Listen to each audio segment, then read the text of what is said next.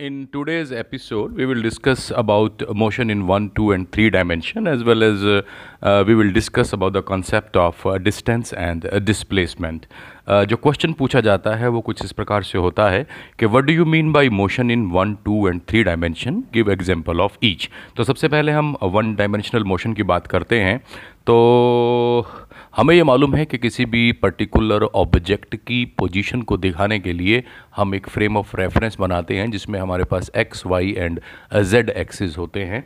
अब, मान लीजिए कि एक ऑब्जेक्ट जो है, वो ओरिजिन पे पड़ा है। अगर ओरिजिन पे पड़ा है तो एक्स की वैल्यू भी ज़ीरो है वाई की वैल्यू भी ज़ीरो है और जेड की वैल्यू भी ज़ीरो है।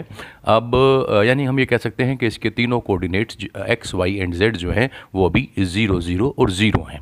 अब ये ऑब्जेक्ट चलना शुरू करता है और चलता अलोंग एक्स एक्सिस है, मान लेते हैं। तो थोड़ी देर के बाद इसका जो पोजीशन है, वो बन जाती है थ्री यानी x की वैल्यू ज़ीरो से बदलकर तीन हो गई।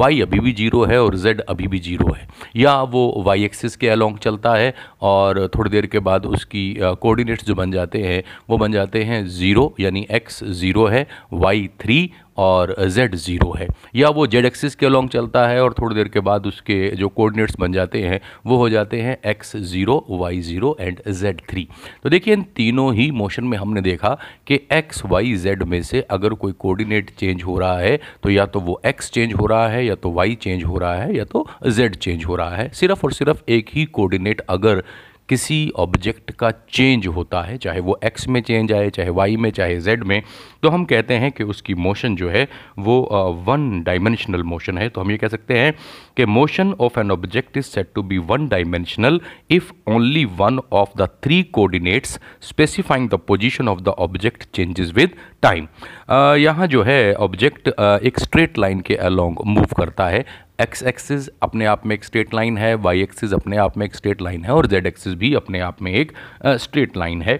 मोशन इन वन डायमेंशन को हम रेक्टिलीनियर मोशन भी कहते हैं या इसे हम सिंपली लीनियर मोशन भी कह सकते हैं। जहाँ तक इसके एग्जाम्पल्स की बात है तो एक ट्रेन जो है वो आ, एक लंबी स्ट्रेट ट्रैक पे चल रही है तो उसकी मोशन वन डायमेंशनल मोशन होगी या एक ऑब्जेक्ट है वो किसी ऊँची इमारत से नीचे की तरफ़ गिरा दिया गया तो फ्री फॉल हो रहा है। फ्री फॉल का मतलब कि वो सिंपली जो है ग्रेविटी के कारण नीचे मूव कर रहा है। उस पर जो फोर्स लग रहा है वो सिर्फ़ और सिर्फ़ ग्रेविटेशनल फोर्स है तो इसे हम फ्री फॉल कहते हैं। तो इसकी मोशन भी जो है वो वन डायमेंशनल होगी। अब रही बात टू डायमेंशनल और थ्री डायमेंशनल की, इसके बारे में आप खुद ब खुद बड़े आराम से अंदाज़ा भी अब लगा सकते हैं कि अगर दिए हुए तीन कोऑर्डिनेट्स एक्स वाई और जेड में से सिर्फ़ और सिर्फ़ दो कोऑर्डिनेट्स चेंज हों। चेंज होने वाले कोऑर्डिनेट्स एक्स वाई भी हो सकते हैं। जेड चेंज नहीं होगा या वाई जेड भी हो सकते हैं। एक्स चेंज नहीं होगा या एक्स जेड भी हो सकते हैं। इसमें वाई चेंज नहीं होगा। तो ये मोशन जो है, जब सिर्फ़ और सिर्फ़ दो कोऑर्डिनेट्स ही चेंज होते हैं, इसे टू डायमेंशनल मोशन कहा जा सकता है। तो हम ये कहते हैं कि motion of an object is set to be two dimensional if only two of the three coordinates specifying the position change with time. यहाँ पे ऑब्जेक्ट जो है, वो एक प्लेन के अलोंग मूव करता है।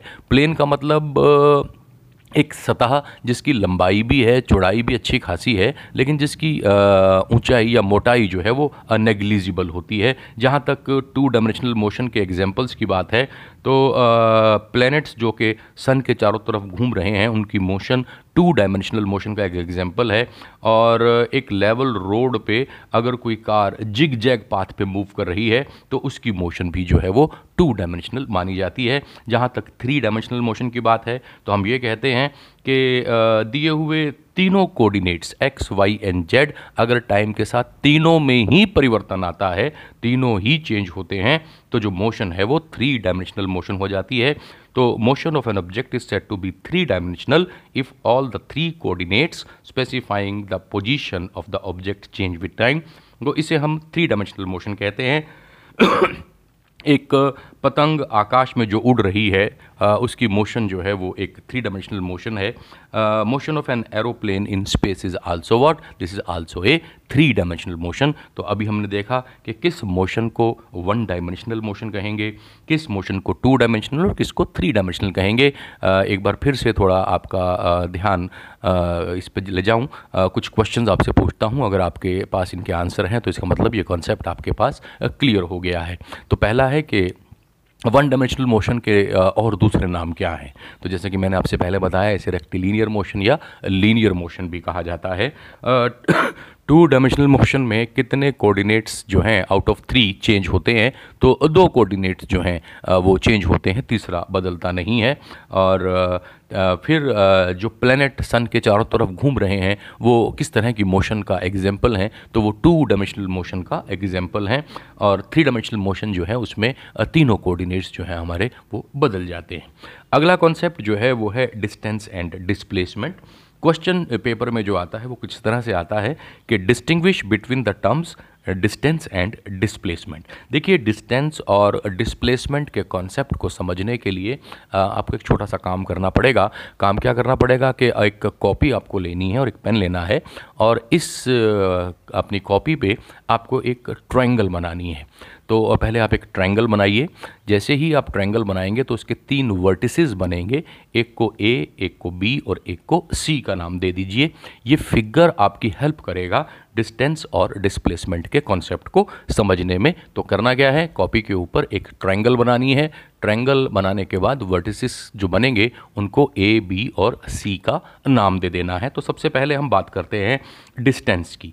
तो कहते हैं कि it is the length of the actual path traversed by a body between its initial and final position. Initial और फाइनल फाइनल पोजीशन के बीच में जिस पाथ को फॉलो किया है ऑब्जेक्ट ने उस पाथ को हम डिस्टेंस कहते हैं तो uh, मान लेते हैं कि आपने जो ट्रायंगल बनाई है एक मान लीजिए ऑब्जेक्ट ए पॉइंट पे पड़ा हुआ है तो उसको पहले आप सी पे लेके जाइए और फिर सी से बी पे लेके जाइए, यानी इनिशियल पोजीशन ए थी और फाइनल पोजीशन आपकी बी बनी है। तो A C and C B इसको अगर आप जोड़ देंगे तो ये आपके पास आ जाएगा length of actual path traversed A C और सी बी को अगर आप आपस में जोड़ेंगे, इनकी लंबाई मान लीजिए एक की पाँच है, एक की तीन है तो टोटल आठ बन गया। तो ये जो है आपका डिस्टेंस है। जहाँ तक डिस्टेंस के बारे में हम कह सकते हैं कि डिस्टेंस जो है एक स्केलर क्वांटिटी है। स्केलर का मतलब कि इसका सिर्फ़ और सिर्फ़ मैग्नीट्यूड होता है, इसकी कोई डायरेक्शन नहीं होती है और डिस्टेंस जो है वो या तो पॉजिटिव होगा या तो ज़ीरो होगा। डिस्टेंस कभी भी नेगेटिव नहीं होता है। जहाँ तक ऐसा यूनिट की बात है डिस्टेंस के तो डिस्टेंस को एसआई सिस्टम में मीटर में मेज़र किया जाता है और सीजीएस सिस्टम के अंदर इसे सेंटीमीटर में मेज़र किया जाता है। तो अगेन आई एम रिपीटिंग कि distance is a scalar quantity because it has only magnitude and it has no direction distance covered is always positive और zero distance can never be negative S I unit of distance is metre C G S unit of distance is centimetre अब बात करते हैं displacement की। तो by definition we can say कि displacement of an object is the change in the position of an object in a fixed direction या it is the shortest और the straight line path measured in the direction from initial to final point. अब जो triangle आपने बनाई थी वो आपकी मदद करेगी डिस्प्लेसमेंट का कॉन्सेप्ट समझने में। आपने ए पॉइंट से चलना शुरू किया था, आप सी तक गए थे सी से फिर आप बी पे आए थे। अब अगर हमें डिस्प्लेसमेंट निकालनी है तो आप ए और सी बी को जोड़ दीजिए। ये जो ए बी आया है, ये शॉर्टेस्ट स्ट्रेट लाइन पाथ आया है, ये डिस्प्लेसमेंट कहलाएगा। तो कहने की बात हुई कि displacement is the shortest path measured in the direction from initial to final point. Displacement जो है, वो पॉजिटिव भी हो सकता है, नेगेटिव भी हो सकता है या ज़ीरो भी हो सकता है। जहाँ तक इसके एसआई यूनिट की बात है, डिस्प्लेसमेंट का एसआई यूनिट भी मीटर होता है। सीजीएस सिस्टम में डिस्प्लेसमेंट का यूनिट जो है, वो सेंटीमीटर होता है। तो देखिए ट्रैंगल बड़ी आसानी से आपको बता देती है डिस्टेंस और डिस्प्लेसमेंट के बीच का डिफरेंस। डिस्टेंस आपने लिया कैसे? ए सी इसकी लंबाई को मापा और इसमें ऐड कर दिया किसकी लंबाई को? सी बी लंबाई को। तो ये डिस्टेंस आया है। डिस्प्लेसमेंट आपने इनिशियल और फाइनल पॉइंट को एक स्ट्रेट लाइन से वेल well, अब बात करते हैं डिस्प्लेसमेंट की कुछ करेक्टरिस्टिक्स की। तो देखिए सबसे पहली बात तो ये कि डिस्प्लेसमेंट का जो यूनिट है वो लेंथ का यूनिट है। जैसे कि मैंने बताया कि एस आई सिस्टम में मीटर और सी जी एस में जो है ये सेंटीमीटर होता है। दूसरी बात आ, अगर हम एक्स एक्सिस लें और उस पर एक पॉइंट ओ लें, आप एक काम कीजिए, आप एक लाइन अपने पेपर पे खींचिएगा और उस पेपर पे कहीं एक पॉइंट लीजिएगा ओ ये मान लीजिए आपका ओरिजिन है। अब ओरिजिन पे तो एक्स की वैल्यू ऑब्वियसली ज़ीरो होगी। एक ऑब्जेक्ट अगर इस ओरिजिन के राइट में चलता है तो डिस्प्लेसमेंट पॉजिटिव ली जाएगी, और अगर वो लेफ़्ट में चलता है इस ओरिजिन के तो उसकी डिस्प्लेसमेंट जो है वो नेगेटिव ली जाएगी तो डिस्प्लेसमेंट पॉजिटिव भी हो सकती है डिस्प्लेसमेंट नेगेटिव भी हो सकती है। अब एक ऑब्जेक्ट चल ही नहीं रहा है तो उसकी डिस्प्लेसमेंट ज़ीरो मानी जाएगी, या फिर पहले वो ओरिजिन के दाई ओर चलता है और फिर जो है, एक पर्टिकुलर दूरी तय करने के बाद वो वापस चल के दोबारा ओरिजिन पे आ जाता है तब भी डिस्प्लेसमेंट जो है वो ज़ीरो ही कंसीडर की जाएगी। दूसरी बात यह कि एक्चुअल डिस्टेंस जो बॉडी ट्रैवल करती है, वो अमूमन जो है डिस्प्लेसमेंट से बड़ा होता है। आप ट्रैंगल के केस में ही देखिएगा। ट्रैंगल के केस में हमारा डिस्टेंस जो है, वो A C plus C B आया था। जबकि डिस्प्लेसमेंट ए बी आया था, आप फिगर से ही देख सकते हैं कि डिस्टेंस जो है, वो डिस्प्लेसमेंट से ज़्यादा है। डिस्टेंस और डिस्प्लेसमेंट एक ही केस में एक दूसरे के बराबर हो सकते हैं कि जब कभी कोई ऑब्जेक्ट एक स्ट्रेट लाइन पे चले और फिर चल के कुछ दूर रुक जाए, वापस ना आए, ना ही अपनी दिशा चेंज करे। मान लीजिए आपने जो स्ट्रेट लाइन खींची है, उस पर आपने ओरिजिन ओ लिया है।